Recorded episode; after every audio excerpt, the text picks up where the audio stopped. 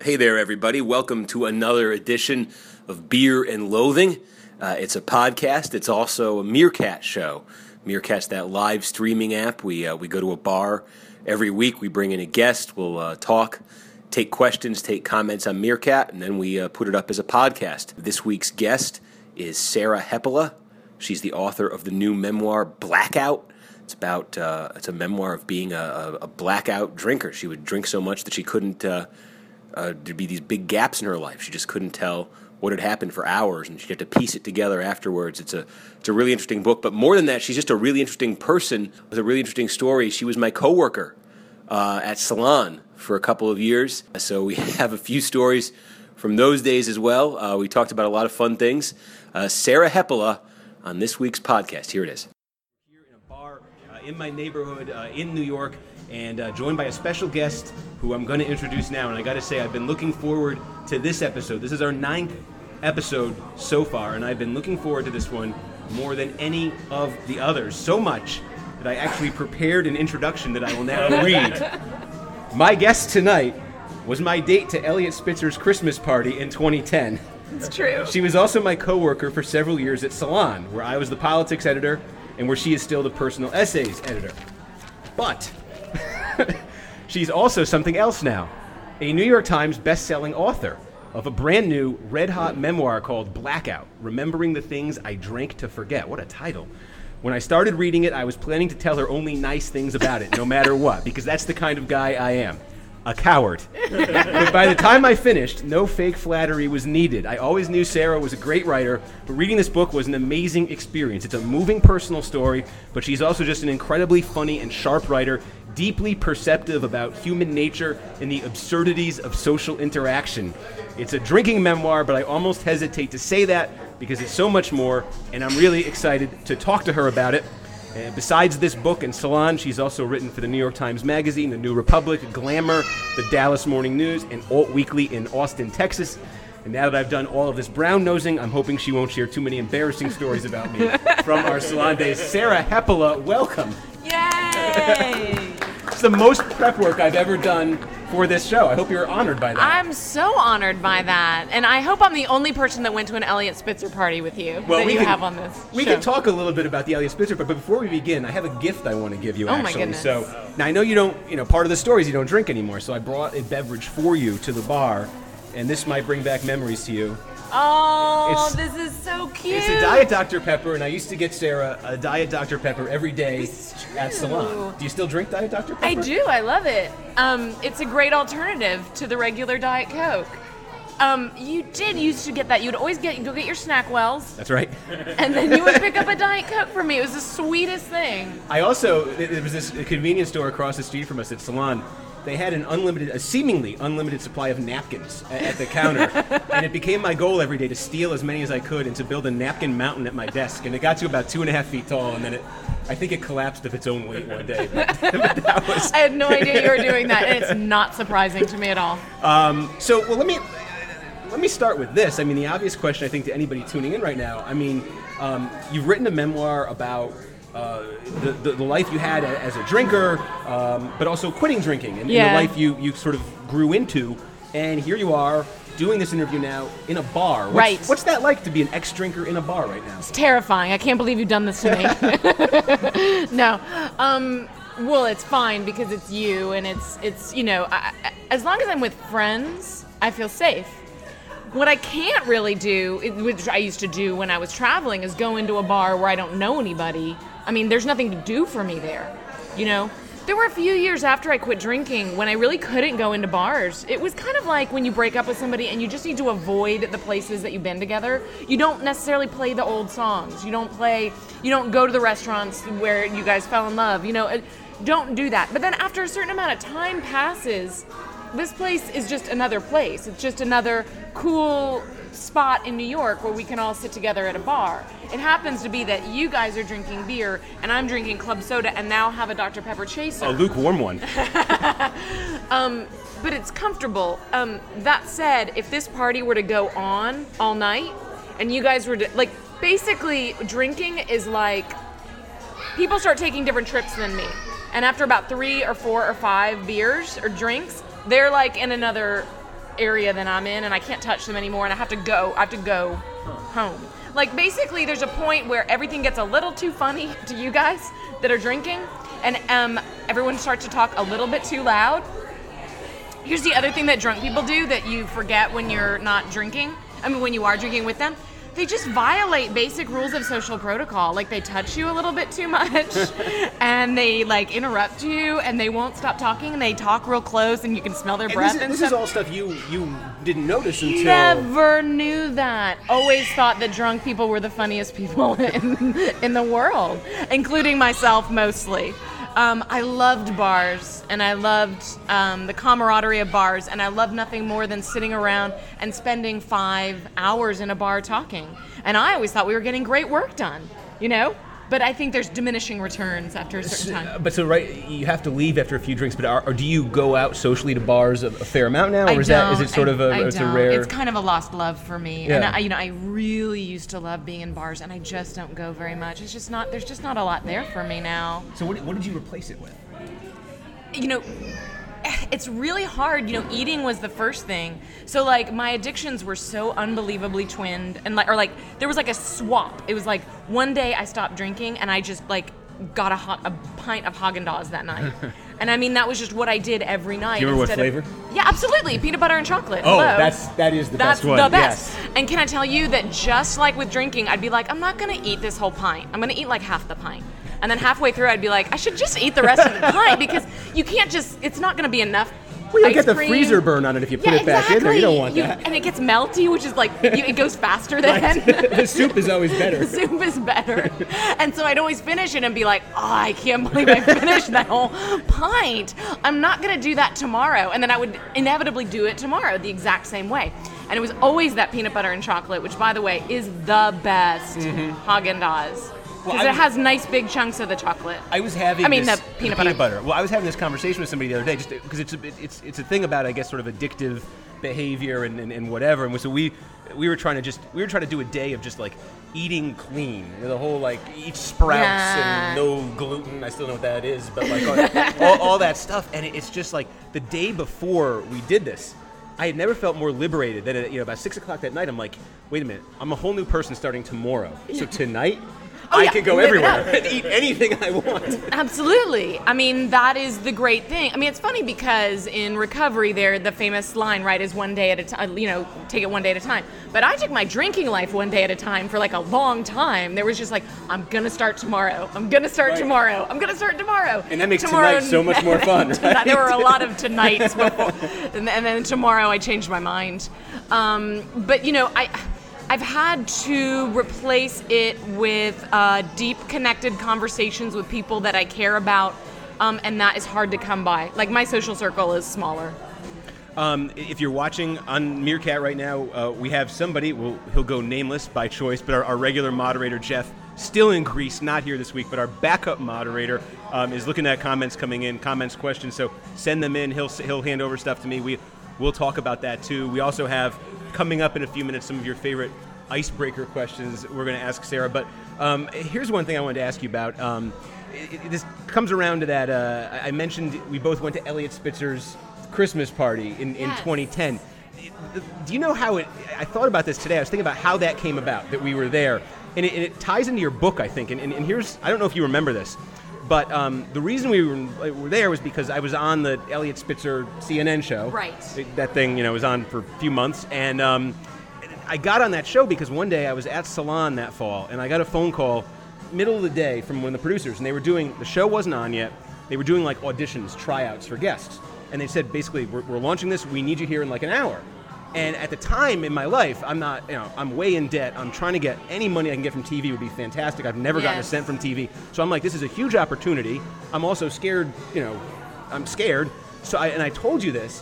Do you remember what you did? No. you walked me over to the freezer and one of our uh, uh, the accountant or whatever had, had a big bottle of vodka in the freezer Oh. Yeah. and you poured a shot Ugh. and i drank it and you poured me another shot and i drank it I do remember this now. i'm telling you what I, I hadn't eaten all day i got in the car to go over to cnn and i'm feel i am feeling it i am like but you know it put me in this like it's the reason i got i got became a regular on parker spitzer because i went to the oh. audition and i was totally loose And I don't even remember what I, I was drunk for the audition. Oh for my Parker gosh. but it worked. This is so funny. I completely forgot that, and now it's all coming back to me, and that is absolutely a true story. Um, I have always wondered actually how you're so calm on TV because it scares the pants off of me. Um, and what I'm learning from this story is that it didn't start out that way for you. I forgot Yeah. that part. I forgot the part where you were really scared because I think of you as kind of Teflon in that way. Um, that you don't uh, always have the fears that I do, but maybe it's that you did and you just got over them. Sometimes, although there was a here's another one. I'll see if you remember this one. We were both supposed to go on MSNBC one day. Yeah, Do you remember this one? This is I'll, I'll tell this story. Uh, uh, Sarah, when we were both at Salon, uh, I had written something about you know the presidential race or whatever. So I'm going to go on. It's the end of the year, and Salon every year under Sarah's leadership would do the year in what was it? It was Salon's Sexiest Men. that was the oh, it was actually called the sexiest was, man. Okay. yeah, well, I think it was called something So different. they but- wanted um, they wanted Sarah to come on and, and talk about our list of the 10 sexiest men, and they wanted me to come on the same show like 20 minutes earlier and talk about politics. So Sarah, you were a little nervous about it. I was terrified, actually. I was trying to be cool about it, and I was absolutely undone. I mean, I was really freaking I out. remember, yeah. And I was, and I was telling you, we'll go together. It'll be fine. I was like, you know, may not be the most people watching. It'll, it'll be okay. And then, Assuaged me by telling no, then, nobody um, was watching. So you're, you're, we, I talked you into it. You're all set to go. And then the producer calls up and says, you know what? We just looked at this and we said we, we can't have two salon people on the same show. So Steve's going to sit there and, and Steve will talk about Michele Bachmann and then he'll stick around and talk about the sexiest men. Yeah. And this is before I'd written this essay where it was, it was a um, it was so I, I was the most. It's, it's sitting out there somewhere online. It's me. I don't even remember who's on our list of the. I re- it was Russell Brand was the number one. Yes. Um, but you know what's funny about that too? You know, I talk a lot in the book about this weird um, conflict I had about attention, which is that I crave attention, but I'm terrified of it. That's on my list of things. and to ask you about, I yeah. remember this show because I was absolutely undone by the idea that I was going to be on MSNBC. But then there's like a cresting wave where then I was like, you know what? I might be really good. And you know what? I might get my own show. And like, I got really carried away. I got like totally carried away. And in my head, I was like hosting a show in the future. And then it was like, oh, Steve's just going to do it. And I was like, oh, okay, never mind. And you see, you would have had uh, Saturday and Sunday mornings on MSNBC five years later. You that could would have written your, your have- story about being drinking all that what it could vodka before you went on. right. But that's that's an interesting um, sort of I don't know theme in your book or, or you know that, Yes. that idea of and it's the idea of you, you simultaneously want to be a star and you want to hide. I know. And you and you also talk about like growing up and I could kind of relate to this because I, I remember feeling this the same way. You, you feel there's this this I don't know what you'd call the world the entertainment world or the media world or something. That's it's all about New York and it's it's it's Oh you know, being on television or being in, in journalism or something, and you, it's this whole other world, and you're looking for somebody who's just going to see it in you Oh, without you even having to try, and just take you and like plop you down into that world. And I, I, thought the same thing. you thought that too. Yeah. Okay, so that there's this scene where I, I'm like sitting in a J.C. Penney's customer service center with my mom, and I just would, I was waiting for people would come by, and I had this fantasy that they would find me, and they would just see me and be like, like we found you, we figured it out, you know. And I, I did. I should back up and say I kind of felt like I'd been plunked into the wrong life to begin with, because I was reading these teen magazines and these books. Everything happened in New York or in California, and what am I doing in Dallas? I mean, it just, I'm so far from the action, I'm so stranded, nobody gets me. Um, I think that these discovery fantasies, which by the way, my mother told me she had this too when she was a young girl. So I think there's something a little bit eternal about it. I don't think for her it took the form of the Hollywood industry. It might have taken the form of another mother, you know, then another kind mother would come along and say, That's not your real mother, let me take you. Um, whereas I had a loving mother, I didn't need another loving mother. I needed this uh, bigger life that I saw on television. You know, we're children of the 80s and we worshiped television. I mean, that's where you go to matter. And you and you felt like 'cause this is something I, I always felt was like you the, world that I wanted to live in was the world of these TV shows I watched. Absolutely. to the point that I would I, I remember being in, in like middle school, even high school, probably later, and I would hear a good line on a sitcom. And I would steal it and try to work it into. My challenge would be work it into I conversation. and, I know? totally did that too and played off. I remember that show, that television show, Nine to Five, Mm. and um, there was this one joke where they were they, they said something like. Uh, it was some body joke, and I didn't even get it. But it was like his name was Seymour, and and the guy was like, "I'd like to see more of you," and like I used that like with my like second second grade friends, and like I didn't even know why it was funny, but I think everyone's just like I, I delivered it with panache, maybe. I used to. It used to be a challenge to me as a kid. Would be like trying to. I didn't want. It wasn't impressing the adults in the room by being like the smartest. It was like trying to impress the adults in the room by like uh, putting getting a joke off that they would actually laugh at and feeling like wow I'm sophisticated and I'm mature. Or say like I remember see I'm, I'm like a politics nerd but I wasn't always. Yes. so I remember being like in, in, in third grade or something and um, the presidential race was going on and, and it, I was at like a, a thing with my family and, and uh, my aunt was talking about it, said who do you support? And I said the only name I knew at the time who was running for president was Jesse Jackson. So I said, I support Jesse Jackson. I have absolutely no idea why. And she's like, Why do you support him? And so my cousin, who's like, he's in college, he leans in and says, uh, Tell her he's for abortion. no. I had no idea what it meant, so I just said that to my aunt. And um, she seemed she seemed to consider that a you know a serious a serious point. So that was that was how I really took to uh, adults. Um, well, let's try some of these um, icebreaker questions. Good. Um, I usually use these on guests I've never talked to before, but we, we've talked a little bit. But let's try them anyway. So the way it works is I have 18 of them here. Okay. So you need to pick a number between one and 18, and then answer the question. All right, 16. Number 16. Uh, bu- bu- bu- bum. Do you ever feel cheapened by writing headlines and social media teases for your articles? Oh my gosh, yes, every day. Um, I don't know how much I can say about that, you know, but it's like that's something that changed during the time that I was at Salon because um, I can still remember. Well, I remember back at the Alternative News Weekly in Austin, and all the headlines like had puns in them. So it was like if it was about a winemaker, it was like grape expectations. oh, I, I think I wrote like there were like four different articles that were called "The Kids Are All Right." Like I don't know why the kids were in danger of not being all right, but that was always the go-to headline. So they just were like vaguely about what you were talking about and suggestive, and you know, you'd sit around like kind of making up puns with people in in the office. I was never good at it, but it, it, it wasn't like cheapening in some way. And then I don't know when it changed exactly. I can't pin it on a map, but you know, you get the introduction of RSS feeds. You get um, SEO um, being a part of, of you know Google searches be, being necessary for traffic. And somewhere around 2007, you go from two and three word headlines to just they have to be full sentences. And then you know the first thing that happened was you wanted to put like buzzwords in there. Like I remember that if you put boob or pubic hair or I think libertarian maybe. This tells you a lot about salon. Um, those were like the pop words, you know. that also tells you about my section too, because I don't think you were putting pubic Oh, I hair. use I use pubic hair in, in most of my political stories. Yeah. I was in the life section, so I was writing personal essays. But there were just definitely buzzwords. And then, I don't know, it, it was just, it, went out of control somewhere around 2009 or 2010. And then um, the, the hard thing for me was that I'm dealing with people's personal stories. And so people are writing sometimes about incredibly vulnerable things. And they can be hard to articulate and hard, that's why they're writing about them. Because they're about conflict and nuance, you know?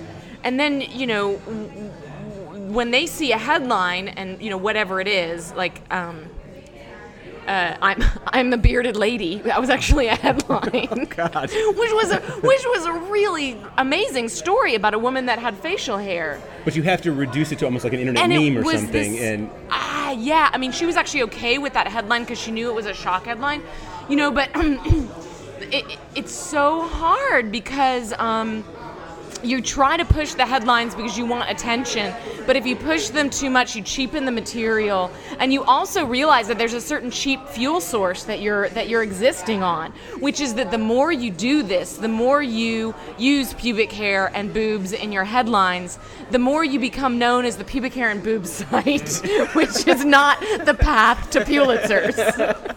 Well, I, I mean, when I was the, the politics editor, I felt this all the time too. There's the, the compromise you have to make for you know you want the stuff you publish to get attention. Yes. You want it, and, and you're judged ultimately by the audience size. Are you growing the audience size or are you not? And so I I always found myself there were certain pieces that, that I would put up that I felt like these are the ones that are paying the bills. Like I am going to Right. let out my inner propagandist in the headline writing of this one and in the Twitter, you know, whatever you call it, the, the Twitter blurb for it. Um, and, and by getting really, really cheap traffic with this, I am going to subsidize the really smart thing that I'm going to publish this afternoon from somebody that I'm really looking for. I mean, that was what I would tell myself. Right. But I also might just have been sort of like, I- mean, I don't know if people uh, uh, listening to this know the like Chartbeat, but that's this like real time traffic thing. If you're if you're in journalism, you can constantly monitor the number of people on your site, and that that was always a challenge for me was to look at that and not be distracted by it. But I, I so often was. You know. I know, and you also start. I mean, I started to fiddle with it. You know, if the story wasn't doing well, then you do the like, let's Tweak change it. the headline. Yep. Let's just start throwing some words in there that'll spice it up. I mean, it just gets it gets to be a little bit of a desperate game. I think in a lot of writing online right now, there's too much information in terms of what will get you clicks. Um, and there's really not enough information about what makes a story valuable or how many people are reading to the end because that doesn't matter to us. No, You know, it's there was an right. interesting piece that was written a few years ago called "The Year We Broke the Internet." That was basically, do you remember this piece? Mm-hmm. And it was about how i on the internet, there's no difference qualitatively between a story that sucks and a story that's great because the only metric for success is clicking. So you can click on stuff because you hate it so much. It just doesn't matter. There's no reward for being good, Right. Which is kind of messed It's, up. yeah, no, the incentive system is is not yet worked out. I think uh, online journalism. Um, let's pick another uh, a number here. Let's try another one of Okay. these. Uh, okay. Three. Number three. Uh, how frustrating is it when you order a salad and instead of leafy green lettuce, you get stuck with that thick, crusty white stuff? Happened to me today. I was gonna say. um, so I'm actually impressed that you ordered a salad. It stretches the definition of salad when you get down to it, but yes, it could technically. Were you hoping to get one of those salads that had no lettuce in It's it? one of those like you get you get lettuce and then you also get extra dressing, extra cheese, extra sour cream, and in a uh, tortilla bowl. That- I know what you're talking about Yeah, now. And yeah. you hate that iceberg lettuce. Right, so I end up weeding it out of the salad, and then the people behind the counter give me a weird look, like you know Yeah. that our lettuce isn't good enough for you, and I'm like, well, no, it isn't actually. I could, you, you know, you could do a little better with the you know, green leafy lettuce. So it's it's it's one of my it's one of my pet I- peeves. Let me ask you a question, which is how much does your audience um, on the, on the podcast know about your picky eating habits? Oh, we, it's been discussed before. Yeah, Yeah. I mean, it's, we, we had a, a guest on. I think it was Josh Barro once, um, who's a, a super guy, and he was talking all about different uh, restaurants he'd been to, and, and I, I didn't recognize any of the and you were like nothing. Oh, we had, oh, that was the one. Anna Sale was talking to us about. I just you probably heard of this. I, uh, what were they called? Honey. Anybody remember these honey? Honey crisp apples? I think honey glazed apples. Oh, I thought sure. honey crisp. So yeah. Honey crisps, I was yeah. I was picturing an apple that was dipped in like honey and it was glazed. And I said that actually sounds pretty good, but that's not not what it is apparently. So, but you've heard of these. I have heard of Honey Crisps. yes, I have. I'm still Um, waiting for the one person who's like, yeah, that fooled me too. No, no, not me. But to get to your question, you know, I think that um, that is an irritating thing. It's also really super gross when they're when it's browned too. have you ever gotten that experience? Oh, I've gotten brown. I've gotten like this, this really uh, unhealthy color of yellow. Um, Yeah. You know, there's also there's like the iceberg part of it, but then there's also like, I guess they'll give you the core of the lettuce sometimes. Yeah. Oh, it's the most disgusting thing you've ever. I'm like, oh, come on, people. You could just you know have somebody at the start of every day when they dump the lettuce into the bin, make it their job to spend 15 minutes weeding out the really crispy one. You know, that's when I own Well, yeah, when you, you, know, run the a fast world. food. Just, no, Yeah. I'm just going to own a fast food chain, and that's going to be, you know, I'm going to. I told everybody who works on my show, I'll hire them. You know, we'll all we'll all, work, we'll all be good. one happy family, and we're still working on that. Um, I want to ask you a few more things about. I wrote down here a couple things in your book that really like resonated with me, and I wanted to to ask you about them, uh, or just get you to talk about them a little bit. These are these are quotes from the book. Um, let me read this one. This is page three of my notes. I never have this many notes. Um, this was interesting about becoming a journalist. You started out uh, in Texas, you ended up at Salon, you're back in Texas, and you said, There are wonderful reasons to become a journalist, to champion the underdog, to be professionally curious. Me, I just wanted to get free stuff and see my name in print. Oh, it's so true. I wish that I had more noble reasons. And I have a fantasy that people like you and Joan Walsh all came into journalism for noble reasons. No, that resonated with No. me because I had that's pretty much where I was coming from. I have to remember I'm 20. I'm, I'm like 20 years old at this time, Um, I wanted to be a playwright or a novelist. And so the idea that um, somebody, first of all, was going to pay me now, today, beer money, good beer money, to tell you what I thought about a free movie was like, come on, what's the catch? What's the catch? And I also was a theater nerd, and um, so uh, nobody like in the entertainment office it's basically staffed by nine guys that want to review the pavement album you know and like me being like oh my gosh uh, you know a sondheim musical fantastic so it was um it was it was so and i don't know what the like luxurious to me this idea that you would uh, be paid for your for something I was doing on an amateur basis all my life. I mean, you and I were pop culture junkies from the time that we were kids. So it never occurred to me that that paid. And I don't know why. I guess maybe I wasn't really into like highbrow art that would have I would have been turned on to like criticism. I didn't. I didn't have any idea that I could be paid for that. I just thought I had to make that, and that was gonna be something down the line that I could do. Um, and so, yeah, I mean, it was just to me, it felt like I was getting away with uh, some kind of I don't know, like um, Ponzi scheme. You know, like I was on top. Well, you were. I mean, you write here uh, too. That I mean, the life of uh, a journalist in your early twenties, your mid twenties, and, and Oh my You're, gosh. going. You're going to all of these concerts. You're interviewing all these really cool people. It was so incredibly cool. So I'm also in Austin, Texas, which is um, at the time was sort of right before. This is right before its giant boom period. Um, so it's still this sort of cheap. I mean, cheap, um, inexpensive is what I mean. Um, slacker town where all these stoners are living and running this, you know, newspaper. And you know, you come in at 10:30, you get a breakfast taco, you hang out with the staff, you go see free movies, you see play. I mean, it was honestly, I don't, I can't, still can't believe somebody paid me to do that. It was incredible. But then the funny thing is, is then I'm like so ragingly angry that I'm not getting more too. Because all my friends had moved away from Texas. And so they had gone to New York and um, DC, and I was so mad at myself for not leaving. You felt like they're on the big stage there, Abs- and yeah. And that was that big stage that Yeah. I always wanted, and I had kind of, I had kind of uh, wimped out and stayed in Austin. Um, and even though it was such a great job, I just felt like um, I still felt like, oh, if I'd gone to those other cities, I'd be famous by now. I wish. I mean, where did the, that whole thing about I need to be famous? I mean, I was think when we were talking about movies and shows that we watched when we were a little kid. See, I watched this this show called Fame. There actually was Sure, this yeah, show on yeah. television where they went to the high school performing arts, and I loved that show.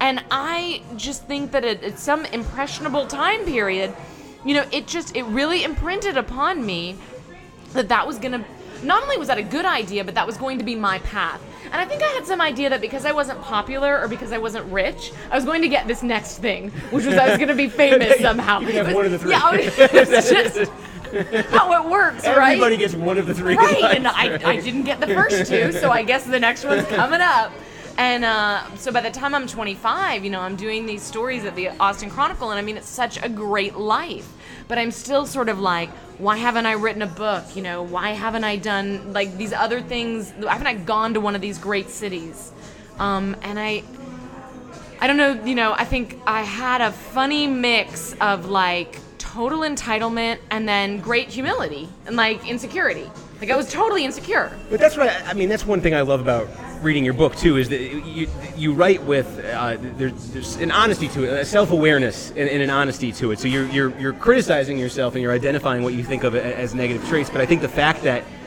you see these things and you, I don't. It's it's it's very. Um, that's what makes it, I think, easy for somebody like me to relate to it. Like, there's another part that um, that I really like too, and I, I've had moments like this that I can think of throughout my life. You you start at I think it's the Alt Weekly in Austin, and you come into the office and you put up a poster Oh of my God. rent.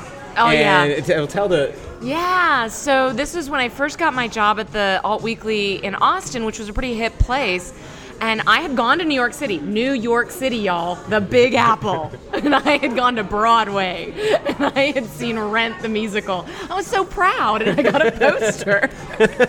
and so I loved that. It was about Bohemia and Bohemian New York. So anyway, um, I came back and I put it um, behind my desk, and nobody said anything about it. Like nobody was like, uh, "Hey, cool poster." But this one guy uh, walked by and he just like pointed at it and he was like, "Seriously?" and I was like, "Oh my gosh, I didn't realize that this is like completely uncool." And it was just one of those incredibly deflating moments Uh-huh. where you realize that the paper, the toilet paper, is trailing behind your, you know, shoe at the moment when you thought you were being most cool.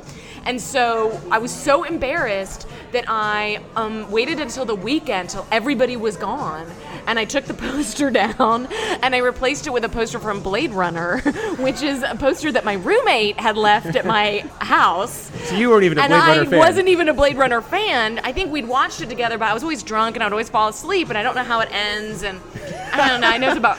I now think it's was your about favorite an movie. android, but now like, I put that movie Guys, up. it's so awesome. I knew everybody would like it, and in fact, the same guy, like, he stopped by and he was like, "Now that's what I'm talking about." And I knew I was a fraud. Like I knew I was a fraud, and I was basically doing. This is like also a, you know, it's it's representative of so much of hipster life. It's you know, you basically you find out that what you like is not cool, and then you replace it with something that is socially accepted, and you learn that you know the vocabulary of hipsterdom essentially. You know, but I knew it was fake. I knew I didn't really. I was waiting for somebody to ask me plot points about Blade Runner, which I never would have known. And so we were kind of getting The into ending. this whole the ending is really- is exactly. really I know. good. There's an android. He's crying. I think, and um, and so uh, I took the Blade Runner poster down, and then uh, I eventually put up a picture of the Backstreet Boys behind me, because I thought that made me kind of uh, bulletproof. Because you didn't know if I liked the Backstreet Boys or not. You have no idea. Now the truth is, I secretly loved the Backstreet Boys, but you can't get me now. It could have been because ironic. it's ironic. Right. And I, irony became the masterful shield behind which many of us in the late 90s hid. You know, and so it just so happened that, like, I watched the Backstreet Boys documentary the other day, and I was like, I still like the Backstreet Boys. but it was funny. Like, the whole, like, to put up a Backstreet Boys post, it wasn't a poster, it was actually just torn out of Entertainment Weekly. In the Austin Chronicle, it was transgressive. Like, it was kind of cool. People were like, yeah. Right. Well, that was at- at the same time, roughly. I was working. Um, I was in Boston working at a movie theater, and I remember they gave us um, they gave us pins with like the big blockbusters of the summer we were supposed to wear. So that summer it was like the perfect a perfect storm or Patriot, uh, the Patriot. Yeah. these, are, these are the movies. So.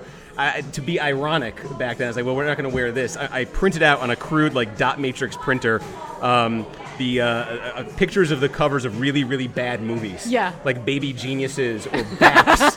and I, I would wear those around. That's the, funny. the, and I gave those Well, out that's to the also to kind the of a middle finger to the bu- blockbuster, Well, isn't it? that too. Yeah, Yeah, yeah, that was- yeah. that that's was- good. I was not their favorite employee. I, No. I, I resigned over a fake foot injury. It was, it was the highlight of but my. I, you know, I think a lot of the through line and a lot of this stuff is just I don't like, and, and I believe this about people that have drinking problems is there's just a sort of failure to accept who you are, and there's there's a certain gut level. I I don't think that what I am is okay. Like if I'm just a girl in Dallas growing up, that's not enough. I need to be famous. And if I'm at this alt weekly, I want to know why I'm not at a bigger alt weekly. And if I want to talk about things that I like, it's not okay if you don't like them uh, you, everyone needs to like them too you know so there's there's an enormous amount of just anxious people pleasing in me that i think um, and also trying to matter in the world and trying to be more i don't know just to compensate for just some root level i didn't Or you're a per, it sounds like you're a performer too. Uh, You know, what I mean, those are those are performers' instincts, right? There's an audience, and I want to keep the audience engaged. And I don't oh my know- gosh yeah absolutely but what if, what happens when you're performing your life stressful. we um, not too many. Co- please feel free if you got anything to say. Uh, send in comments, questions. We did hear from our uh, moderator Jeff, who's watching. Look at this. He's on a beach in Greece, and he's watching this. So uh, hi there, Jeff. I hope you're enjoying the uh, economic meltdown. Uh, we'll see if some more if some more uh, come in. In the meantime, we have a few more icebreakers we could try. So why don't you pick another number you haven't used yet, and let's see what we got here. let's do lucky number seven Number seven. Uh, how often do people accidentally refer to you as an editor with Slate? Oh my gosh, it's so funny. Um, I would say that is about between five and ten percent is about the the, and it, it it's usually in pitch letters. You know, people say. Um, I would love to have this piece in Slate. And then if I'm feeling really salty, then I'll write back and be like, well, then why don't you send it to Slate. Slate? and sometimes they are like, oh my gosh, I'm so sorry. And then sometimes they're like, thanks for the um, thanks for the suggestion. Like they don't even understand what they've done. Um, and it's funny, you know, it's just uh, that got embedded in everyone's psyche in the late 90s that Salon and Slate came up together and people just can't unswap them. My, my question is always: Do people who work at Slate always get confused with, yes, with Salon? I Does it have work both ways? I have heard from people at Slate that it works both Okay, ways. that then I can live with it because Yes. that used to. It was the same thing. I would get. I remember a couple of applications for uh, for internships, and they were talking about how, how much they w- were fans of Slate. Uh-huh. It had been their dream their whole life to work at Slate, and then they're you know. And I, I would be pretty polite in the uh, in the res- responses, I think. But um, but that reminds me of another thing too. We were. Um, I remember the, the first time we got interns when I was working with you at uh, the Uh-huh. first batch of interns. My first lesson in I, I was new. I had spent most of my 20s working sort of independently. Uh, I didn't work at an office in New Jersey when I covered politics there. I, I covered Capitol Hill. That was sort of an office, but Salon was really my first day-to-day office job with the same people every single day. So I didn't have really experience with like interns in the office or anything. Um, and I remember we, we took them all out for drinks. Uh, we had like a drinks night for the interns when they first started. And and you told me somewhere, and, and I'm like, I feel like I'm hitting it off with them. They're, they're laughing at my jokes, and they're like, and I'm like, I'm feeling really cool and everything. And then um, they want to keep the party going, and you're like, I'm going home. And I'm like, no, I'm staying out. And you, you pulled me aside, and you were like, you said something like, don't make the mistake of trying to be friends with them. but I did. And the next thing I know, it's like midnight, and I'm telling them like the secrets of salon. and I remember I, I'm pretty drunk, and I and I come in the next morning. I'm like, I now have to face these people for the next three months. So Steve was, you're so gratifying to get drunk though. Like you really do spill secrets really fast. I do it when I'm sober too. I I know. That you're just like, you just have to like, and then you just come out with it. It's so great. I know if you if you ever want to like confide in somebody, you might want to you know pick somebody else. But that's also something I, I so I, I don't I, I don't really I have a few experiences like you've had of uh, the books about blackout drinking. So when you actually you lose your memory for, Yes. for a period of time, and Yeah. I I think there's it's probably been a couple times in my life when it's been when it's been that bad when I, I I've, I've missed things. But one thing I, I also related to was you write about like when you're drunk. Obviously your your inhibitions go away, but there are people who when their inhibitions go away, they are nasty. And they want to fight you, and they want to, you know, yell at you. And it sounds like for the most part, and this is this is the feedback I get too when I drink a lot. People tell me a lot like. Some people tell me like, they like me better Yeah, yeah, And it yeah, sounds like you got yeah. it a lot too. Well, I think that um, my in it, well, let me think about what my inhibitions are. They're mostly that I'm very critical of myself and in my head all the time, and that puts me in kind of a sour mood because I'm always trying to, um, I'm always beating myself up. So as soon as you take those away, you know, the things like uh, my self criticism, my doubt, my insecurity, as well as my jealousy of other people, then I love everyone. I mean, you know, and it's really funny. Not long ago, I was at a family reunion, and my drunk uncle was there, whom I adore, and he had to go around ev- individually to everyone there and tell them how much he loved them. And I was like, that runs in the genes. Like, I mean, that is a direct line. I have that gene. you get gushy. I want to tell. I would just be like, Steve, Steve, Steve. I got to tell you something. You're awesome. I, I just need you to know that you're awesome. You know, like I was always, and, and I think probably by the time you and I were working together, uh, uh, my memory of that is th- these are the years when I'm actually trying to quit and I'm failing to quit, and so I'm trying to keep a much, much more of a careful rein on my drinking. Um, so I don't know that we ever got really drunk together, although I can certainly remember going out and drinking with you and we had fun. Um, but uh, yes, I was a very happy, uh, frothy, gushy drunk that loved to dance and sing. I mean, this is the Irish person in me, you know? Like, I just got gifted the Blarney all over me. Um, but then the problem was, uh, I would say, uh, after a certain point, then I would also get very sad and that was um, pro- something that you never saw. That was something that was kind of reserved for closer friends, where I'm like on their couch and like talking about my life. Um, it would always be like after 11 o'clock, I'd start crying about. Usually, it was about like the last boyfriend or like somebody that I, you know, because that's the other thing is that as much as I had, um, I, I'm sort of essentially a happy person. I'm or I, I should say, essentially a loving person. I'm also essentially kind of a sad person. This is really true. It's always been true about me. And I have a lot of sadness. Um, and so that was the drag about me in the later hours, you know? Uh, but it was very unusual for me to lash out at people. Like, I mean, that certainly happened. For some reason, when I drank bourbon, I would get really angry, and I would sometimes lash out at friends and like call them nasty names. But that is like by far the uh, the exception to the rule. You you have there's a particular story in there. I'll, I'll ask you to tell this one too because I think it's maybe the most memorable story in the in, the- in the book. But you're um, you're on your way.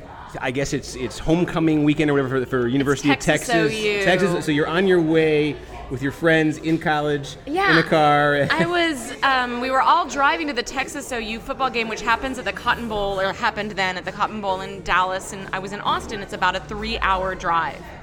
And there were a bunch of us piled into an SUV, and I wasn't driving. Somebody, but we were all, the people that were not driving were all drinking. And they, they had those big, you know, those big novelty plastic cups that are just gigantic.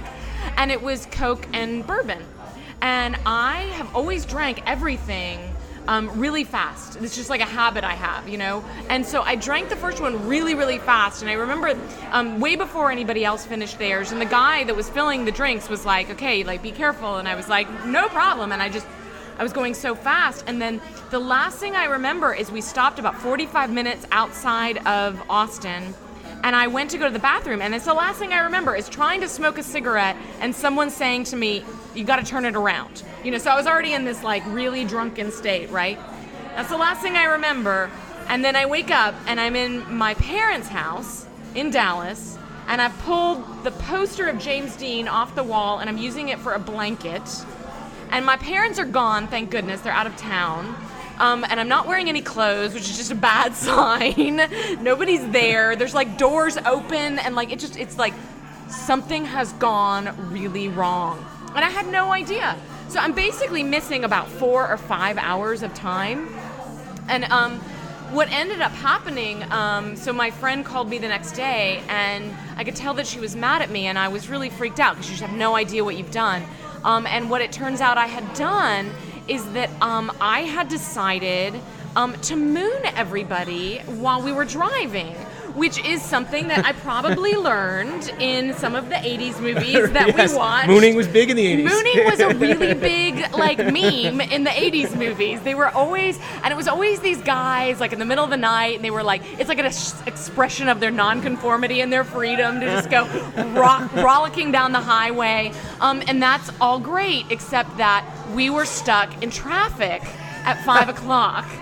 Rush and hour so traffic. rush hour traffic for the Texas OU football game. And I am mooning people out the window. you're in standstill is- traffic We were in standstill traffic, and I mean, I just, it's so unfortunate because like, it's, ju- I was just in that deranged, drunken state, you know, and like nobody else was there with me, you know, it's just like very Right. bad. Including the family in the next car over in the oh, station Oh, yeah. wagon or whatever. Yeah, I mean, you know, and it's just like, I mean, imagine my friends who are just like, hey, how's it going? I'm sorry. Like, she's drunk. Don't worry about it. You know, it's just so embarrassing. I have a line in the book where I say it's like, you know, mooning somebody and then being caught in a grocery line with them. You know, it's just, it's so. that happened to me a couple days No. ago. Actually, it's very, it's very awkward. Well, and, you know, and it's one of those things where when I was putting together the stories in the book, you know, eh, I, I remember thinking like that's not the kind of nudity story people want to hear because when they hear that you're a drinker, um, they always think like, oh well, you know, like did you did you show your boobs or like you know were you pole dancing? And I know I never did any of those things. Like my episodes of nudity are just so awkward, and like nobody thought they were good. you mooned commuters. I mean, nobody was like, "Oh, I hope Hepola really like takes it off tonight." They were like, "No, keep it on, keep it on. Don't moon us anymore."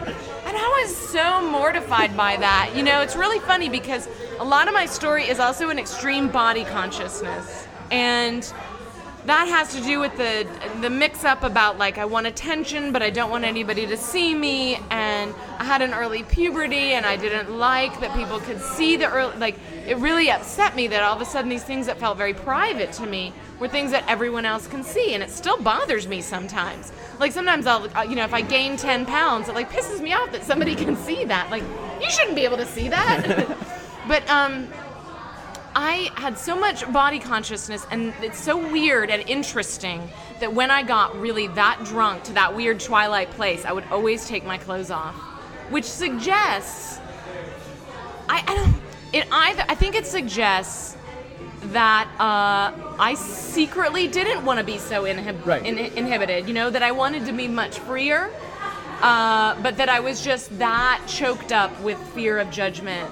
Um, you know, and and mm, I don't know. I, I, I could never tell if that was just something I did because I was drunk and be, drunk people do really stupid, messed up things that don't make any sense.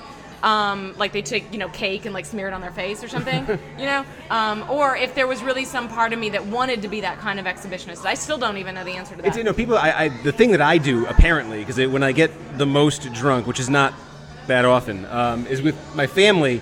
Uh, it's a heavy drinking family, and they have a a, a, a shack by the beach, and um, I will get, I will run down about a half a mile from the, the house to the beach at like two in the morning and jump in the water. And I've, I've it fully clothed. I've, I've lost two cell phones doing this. Oh my God. Uh, a wallet, and it was apparently one time my cousin was he was a little younger than me. He was with a girl, single. He took her down to the beach, and you know he was just he was trying to have a nice moment with with the girl on the beach late at night. And I somebody told me they were there, and I misconstrued what was going on, so I went to rescue my cousin. So I went running down to the beach. And I don't think he was too happy to see me. So, but usually I'm, I'm a little little nicer than that. Um, we did have a question come in uh, from the audience. It is unrelated to um, to uh, drinking, but it's uh, which TV event are you looking forward to this week? The last Daily Show or the Republican debate? Oh, eh, that must be for you. Well, how about you? Do you have a? Are you watching this, these Republican debates at all? no, no, no, no, no. I've never seen anything like that. Because Um, you used to have to watch in the office that, uh, that it was mandatory that we had MSNBC on all day. And I Oh my gosh, that I know. That would drive most people nuts because we would hear the same commercials over and over again and the same. Yeah, Some of the hosts are- were a little loud. and, Well, are yeah. you enjoying this? I mean, because this is Trump. I mean, this is a, it's a. I, what do you yeah. I, it's listen. This summer would have been following politics. This summer would have been a lot more boring without Donald Trump coming Yeah. along. So you know, I uh, I, I want to watch this thing. I think this is going to be like the highest rated, you know, presidential debate eh, maybe ever for a, a primary debate. So I'm excited about it. I'll DVR the the Daily Show finale and, and watch that, and then and watch the debate. Um, why don't you pick another one of these uh? Okay, I have a question for you, though. Yes, uh-oh. Okay, but this is a political question. Well, so who's the drinkingest president? U.S. president? Oh, really? Yeah. I have an answer for you. I know you do. That's oh, wait, why my I'm phone, asking my phone's you. up here. Our drunkest president was Franklin Pierce. Oh, really? Did you know this? No, that's I know why I'm this. asking you. No, no, because a few months ago, it's on my Instagram. Uh-huh. Um, here's a plug: Steve 01450. Sign up. I'm, I'm, I'm infuriated. A few weeks ago, I found out what's her name. Uh, the, the Jenner. Caitlyn Jenner. No, no, the uh, Kylie. Kylie. Kylie. One of the Kendall. Kendall. Kendall Jenner. Do you know the name? It's one of the daughters from the. Okay, Okay. right. Has a few like a month ago got the uh, the most liked Instagram photo in history, and it had 30 million likes. Wow. And it was she was on the ground with her hair. Her hair was done in a series of hearts or something, and she's laying on a, a tiled floor, and it got 30 million likes. And I was infuriated because I had taken a picture of a beer can on a beach in the middle of the winter, and I thought it was like this like chilling metaphor for the That emptiness of the universe. beautiful. And, so, and it had 12 likes. Oh. And so I went on my nationally uh, televised uh, television show when I said, "Here's my Instagram name. Here's the picture. Please go online now and help me catch Kendall Jenner and make this beer can, or at least give it like three million. If she gets 30 million, I'll set up at Sure. three million. So we went from 12 to uh, 168. Fantastic. I'm proud of you. We're moving up there. But to answer your question about the, the most drunk president, so I, I was looking at it must have been the New York Post. It was on the tabloids a few months ago in the Sunday paper. I was just scrolling through it somewhere, and there was this like presidential trivia thing, and it just it said our drunkest president, and it was Franklin Pierce. So I took a picture and put it on Instagram, and it was something I, I think he had horrible family tragedy. Um, I think he lost a son or something like that, and just his life just deteriorated. I think I think he lost his son on his way to be sworn in as president. So his whole presidency, and I think he was a terrible president. He was like a pro-slavery Northerner, so he wasn't a really good person. But um, like, drank himself to death, had died of cirrhosis. So, oh my gosh, he was really a bad drinker. Yeah, and this was it was president of the United States for you know Wow. for, near you know pretty much got us into the Civil War. So you know. Wow. And so why would I have thought it was Ulysses S. Grant? Was he also a really bad drinker? Interesting. No, now this is so Grant is um, Grant's place in history is being revised as we speak. Okay. So, and and there's a lot of I didn't realize this until about two years ago. Ulysses Grant was the president during Reconstruction, so right after the Civil War, and Ulysses Grant was a pro-civil rights Northerner. He was basically a liberal. You know, run the, the Union Army, and he, he tried to. He was the guy who tried to bring civil rights to the South in the 1870s. Like black people, black men are allowed to vote. Uh, Very progressive for the time, and the backlash in the South um, is what created Jim Crow. They basically the Ku Klux Klan emerged and they kicked out the Northern Army, and then Grant had to basically retreat, and the South imposed Jim Crow for the next 90 years. The version of Ulysses Grant you're talking about, of this drunk, incompetent, corrupt president, was largely created by Southerners in response to the indignity of Reconstruction, what they Wow. perceived as the indignity of Reconstruction. And so they create, the, the, Southerners basically got to write the history of U.S. Grant for a century. And they wrote him as this evil, evil, deranged character. And now historians are looking back at Ulysses Grant and saying, no, actually, he was the good guy. Oh, he, wow. was, he was doing the good stuff, and, and they, you know, I'm, I'm sure he liked to drink or whatever. Yeah. But it wasn't, it, it was not It this- wasn't Franklin He was not the Pierce mess. No, it wasn't he was no Franklin Pierce, exactly. so, um, yeah, Ulysses Grant is an interesting one because he's um, he's uh, it's it, it's the one president who I think when you when you take these ratings every few years, like who's the best, who's the worst, he's starting to really move up because yeah. of this. Oh, interesting. I dropped my notes. Hang on. And then I would have thought um, Kennedy would be up there. Was As the he- drunkest? Well, I would think he'd Was be. he a, known to be a drunk, or was he? Well, I just put it all along with, I guess, the womanizing Right. and the. I, I just The think of Playboy them- lifestyle or Yeah, whatever, I just, yeah. I just think of them as always. I, don't, I mean, Ted was associated with drinking. I and never, Ted, yeah. wa- I mean, also they're a Boston, I mean, Austin, a Boston Irish family. Right. You know, it just, all, it just goes along with heavy drinking. Well, that was it. Jimmy Carter wrote uh, one of his, you know, forty-seven thousand books that he released a couple years ago. know. He said he said in the book he thought that in the 1980 Democratic Convention, Carter and, and uh, Kennedy had run against each other. Carter won. Kennedy is on the podium with him.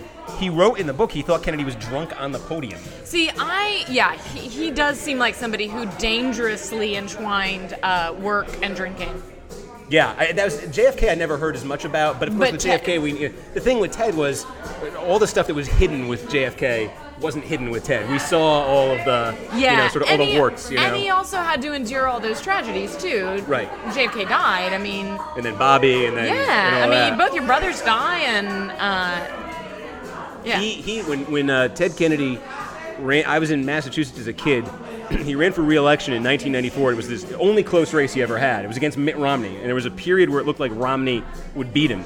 And Romney was, you know, oh, you got to debate, you got to debate, and you know, Ted Kennedy's not going to debate because everybody thinks he's just a, a drunken mess.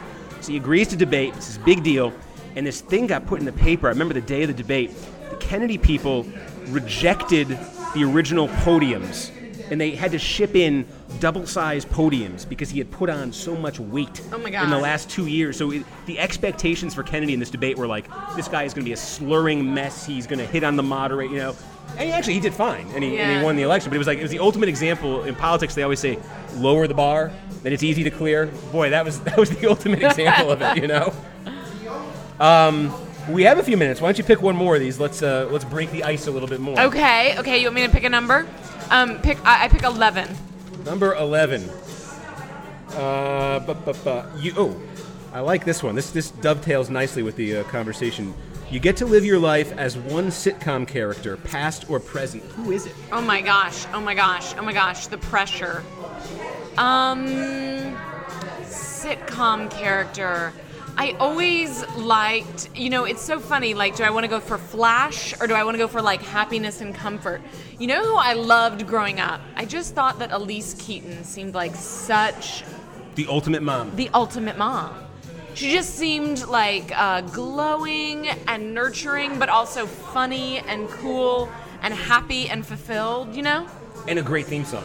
And it had an amazing theme song. That had, the be- that had to be the best sitcom theme song of all time. I think Cheers or, or uh, Family Cheers Ties. is amazing. You know, um, I just recently saw the first episode of Cheers. Have you ever gone back and watched the Was that's when pilot? Coach is still there? Yeah. And right, it's very different.